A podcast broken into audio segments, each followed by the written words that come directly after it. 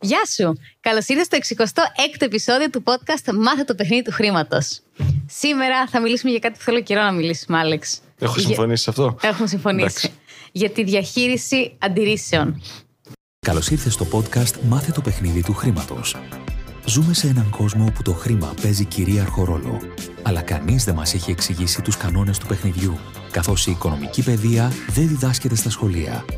Αυτό είναι το σωστό μέρος για σένα που θέλεις να μάθεις πώς να διαχειρίζεσαι σωστά τα χρήματά σου, πώς να αποκτήσεις παθητικά εισοδήματα και πώς να αρχίσεις να χτίζεις όλες τις σωστές συνήθειες που θα σε βοηθήσουν να πετύχεις όλα όσα ονειρεύεσαι.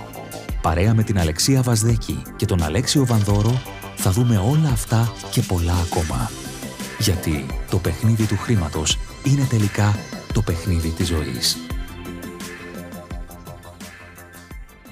Δεν θέλω. Δεν πειράζει, θα Κα- μιλήσουμε Κάνουμε γι' διαχείριση. αυτό. Κάνουμε διαχείριση. λοιπόν, παιδιά, Όχι, δεν θέλω. λοιπόν, πριν πάμε στη διαχείριση αντιρρήσεων, είναι σημαντικό να πούμε κάτι. Το έχουμε ξαναπεί δηλαδή, απλά να το πούμε άλλη μια φορά. Ότι σε κάθε μ, συναλλαγή, κάθε φορά που επικοινωνούμε και μιλάμε, κάθε φορά που κάποιος αγοράζει και πουλάει ή πρακτικά ή συσσαγωγικά. Δεν το πω πολύ σωστά.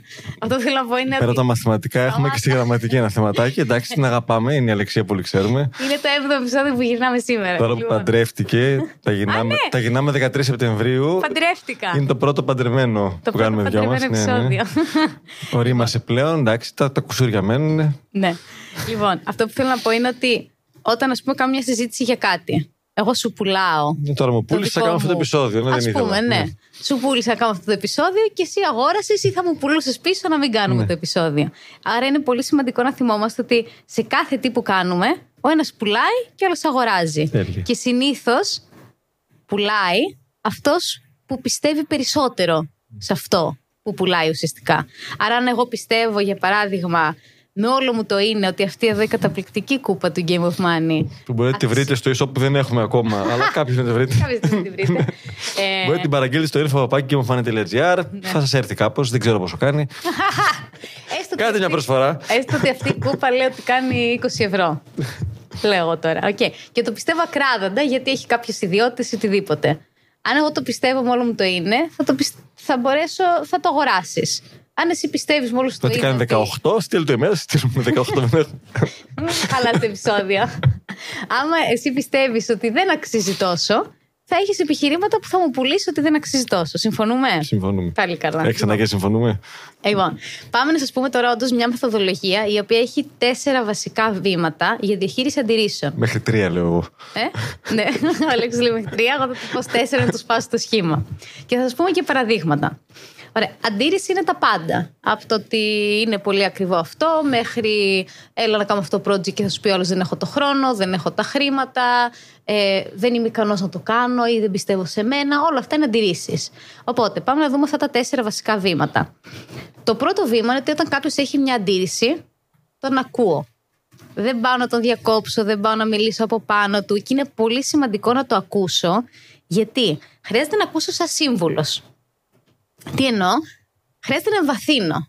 Υπάρχουν πάρα πολλές φορές στα διάφορα που κάνουμε και ειδικά στο, σε ένα project που ασχολούμαι και εγώ με το δικτυακό marketing, μου λένε δεν είναι για μένα.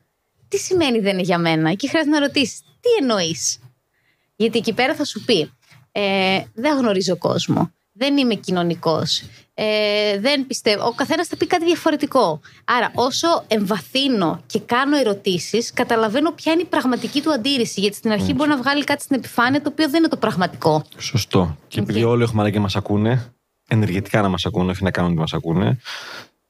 Ένα, χρειάζεται να θέλω να τον ακούσω, την πιάνει τη δόνηση. Δύο, να τον αφήσω να μιλήσει.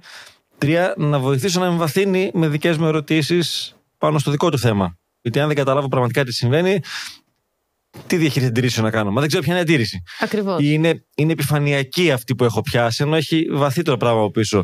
Δεν είναι ότι δεν ξέρω κόσμο, είναι ότι δεν πιστεύω στον εαυτό μου. Έτσι ότι δεν είμαι αρκετά καλός. Σωστά. Τέλεια. Και συνήθως υπάρχουν, να ξέρετε, δύο μεγάλες κατηγορίες αντιρρήσεων. Η μία αφορά το ότι δεν πιστεύω τόσο σε μένα και στις δυνατότητές μου και σαν άνθρωπος κτλ. Η άλλη είναι δεν πιστεύω σε αυτό που μου πουλάς. Ότι στην όποια υπηρεσία ή στο όποιο προϊόν, στο όποιο project, ότι είναι αυτό. Άρα, με το να έχετε αυτό στο μυαλό σας, είναι πολύ εύκολο κάθε φορά που θα ακούτε κάποιον να ξέρετε σε ποια από τις δύο κατηγορίες είναι η αντίρρησή του. Άρα, νούμερο ένα είναι ότι ακούω. Νούμερο δύο είναι ότι τον καταλαβαίνω. Είτε επειδή το έχω βιώσει εγώ ίδιος, αν είναι αυτό αλήθεια, είτε επειδή ξέρω άλλους ανθρώπους που το έχουν βιώσει και τους έχει συμβεί. Άρα είναι πολύ σημαντικό να μην μπω στη διαδικασία να τον διαψεύσω, να του πω: Τι λες, Μωρέ, σιγά που δεν έχεις χρήματα, αφού προχθές αγόρασες το iPhone, παράδειγμα. Δεν κερδίσεις κάτι με αυτό. Ενώ με το να τον καταλάβεις, ε, μπορεί να ταυτιστεί ο άλλος μαζί σου. Το τρίτο βήμα, και θα δώσουμε παραδείγματα, το τρίτο βήμα είναι ότι λέω μία ιστορία και μπορείτε να πάτε να ξανακούσετε το επεισόδιο που λέει, εξηγούμε πώς λέω μία ιστορία. Λέω μία ιστορία που ουσιαστικά του δείχνω με, με, με ένα ευγενικό τρόπο πάντα, γιατί αυτό που λέει δεν ισχύει. Το ότι η όποια του αντίρρηση. Ή ότι ισχύει για το ακριβώς αντίθετο και μπορεί να επιλέξει ποιο από τα δύο θα υιοθετήσει. Σωστά.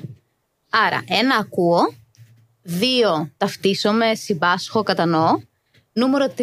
Λέω μια ιστορία για να του δείξω αυτού του ανθρώπου ότι γίνεται αυτό που πιστεύει ότι δεν γίνεται ή ότι δεν ισχύει. Και νούμερο 4. Κλείνω με μια μαγική πρόταση η οποία λέγεται Αν εγώ, εσύ θα. Μας λέτε πολύ ωραία στο αποφασίζω.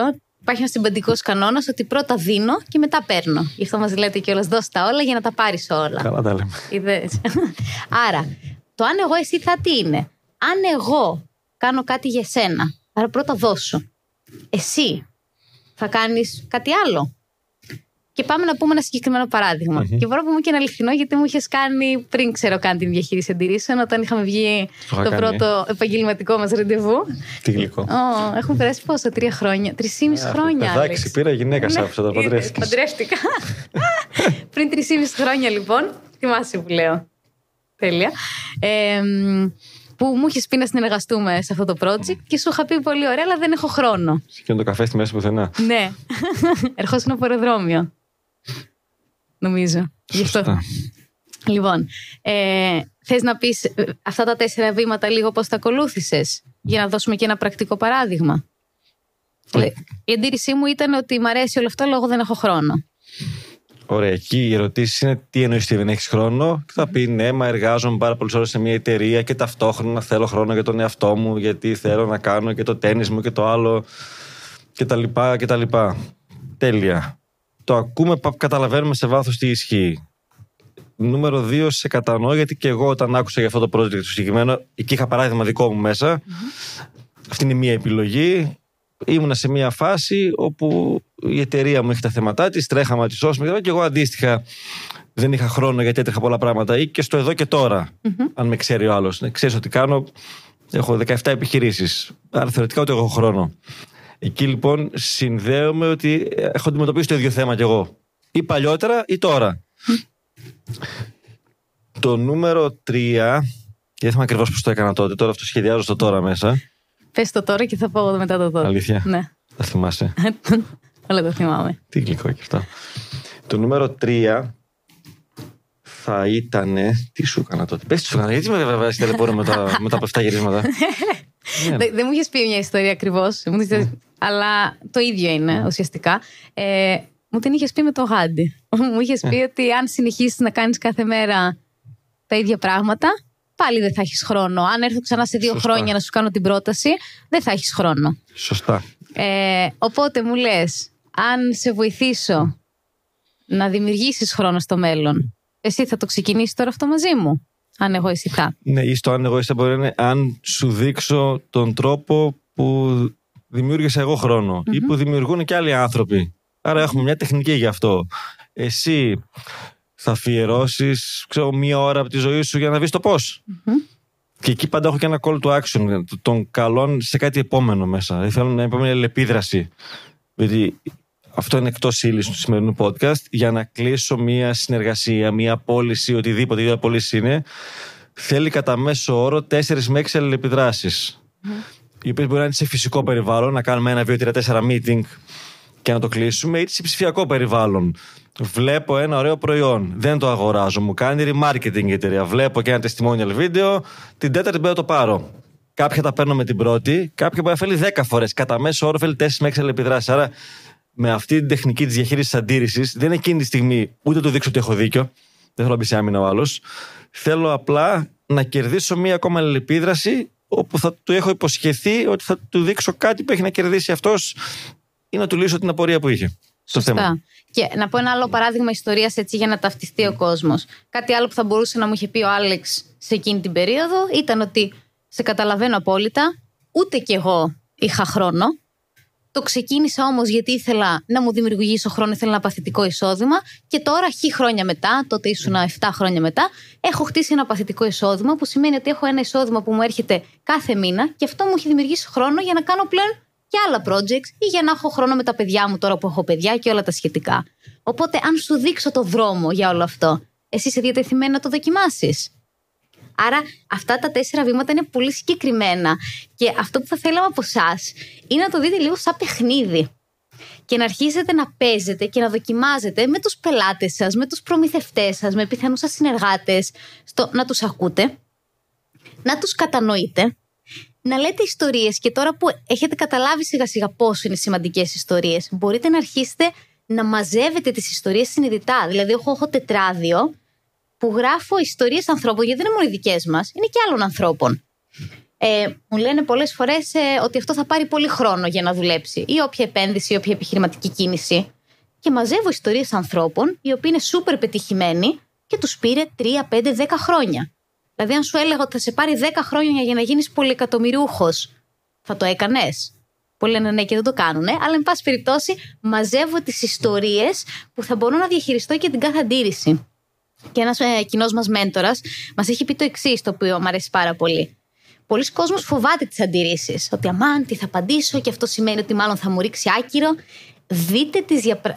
ε, αντιρρήσεις σαν μια ευκαιρία να εκπαιδεύσετε τον πελάτης σας, τον όποιον είναι, τον χι άνθρωπο. Δηλαδή, παράδειγμα, ε, μπορεί να μου πει ότι το. Ότι, πάμε πάλι με την κούπα. Ότι αυτή η κούπα ε, πρέπει να σκεφτώ ένα παράδειγμα, ότι δεν αξίζει αυτά τα χρήματα, γιατί όταν βάζεις καυτό νερό, καίγεσαι αν την πιάσεις. Και να του πω, καταλαβαίνω απόλυτα τι λες. Έχω κατακαεί κι εγώ με πολλές κούπες. Ωραίο παράδειγμα, μερικά. Αλλά η συγκεκριμένη κούπα έχει μια τεχνολογία που είναι μέσα ζεστό το ρόφημά σου, το κρατάει ζεστό, αλλά απ' έξω είναι σε μια θερμοκρασία δωματίου. Οπότε άλλος λέει, άρα αν σου δώσω μια κούπα και κλείνεις με το αν εγώ εσύ θα. Άρα τι κάνεις, μέσα από την αντίρρηση τον εκπαιδεύεις να καταλάβει καλύτερα το προϊόν και την υπηρεσία σου ουσιαστικά. Σωστά. Δηλαδή, οι αντιρρήσεις πάντα είναι μια ευκαιρία. Kasi δεν φέρνει αντίρρηση κάποιος που έχει αποφασίσει να μην το κάνει. Και θα σου πει όχι, όσο καλό παιδί και να είναι, κάθεται και τελειώνει. Αν φέρνει αντίρρηση σημαίνει ότι ακόμα κάπου μέσα το παζαρεύει ή έχεις ένα φως στο τούνελ.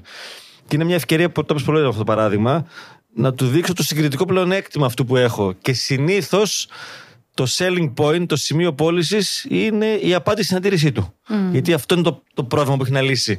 Αν του δώσω εγώ τη λύση στο πρόβλημα που μου το είπε ποιο είναι, αρκεί φυσικά το προϊόν υπηρεσία μου να το λύνει αυτό το ψέματα. Ναι, έστω ότι το λύνει, mm-hmm. είναι βούτυρο στο ψωμί μετά. Γιατί πρόβλημα, έχει ανάγκη, αν του δώσω λύση στην ανάγκη, τελειώσαμε. Ενώ μέχρι τότε μπορώ να έχω κάνει τέλεια παρουσίαση, να έχω πει όλα τα πλεονεκτήματα του project του προϊόντος, όπως εγώ τα καταλαβαίνω, αλλά μην ακουμπάνε στη δικιά του ανάγκη. Η αντίρρησή του είναι αυτό που χρειάζεται να απαντήσω για να πουλήσω.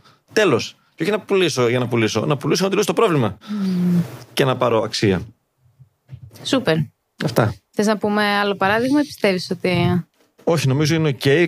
Καλό να το δοκιμάσουν να μας στείλουν λίγο feedback πίσω πώς πήγε. Ισχύει. Άρα για να τα κλείσω τα τέσσερα βήματα, γιατί μου αρέσει έτσι να το κλείνω. Ένα, ακούω. Σημαντικό. Δύο, ταυτίζομαι. Τώρα, αν σου πει, αν είσαι άντρας και σου πει ότι δεν μπορώ να το κάνω αυτό, λέω ένα παράδειγμα, επειδή είμαι έγκυος. Δεν θα πεις, σε καταλαβαίνω, ταυτίζομαι. Αλλά μπορείς να πεις μια ιστορία μιας γυναίκας που συνεργάστηκε οτιδήποτε που ήταν έγκυος και το έκανε αυτό. Γι' αυτό λέω μαζέψτε ιστορίες από πολλούς διαφορετικούς, ανάλογα με το προϊόν, την υπηρεσία, το project, ό,τι είναι αυτό. Ταυτίζομαι, λέω μια ιστορία που σχετίζεται με αυτό και σιγά σιγά θα μαζέψετε, θα έρχεται αρκετές.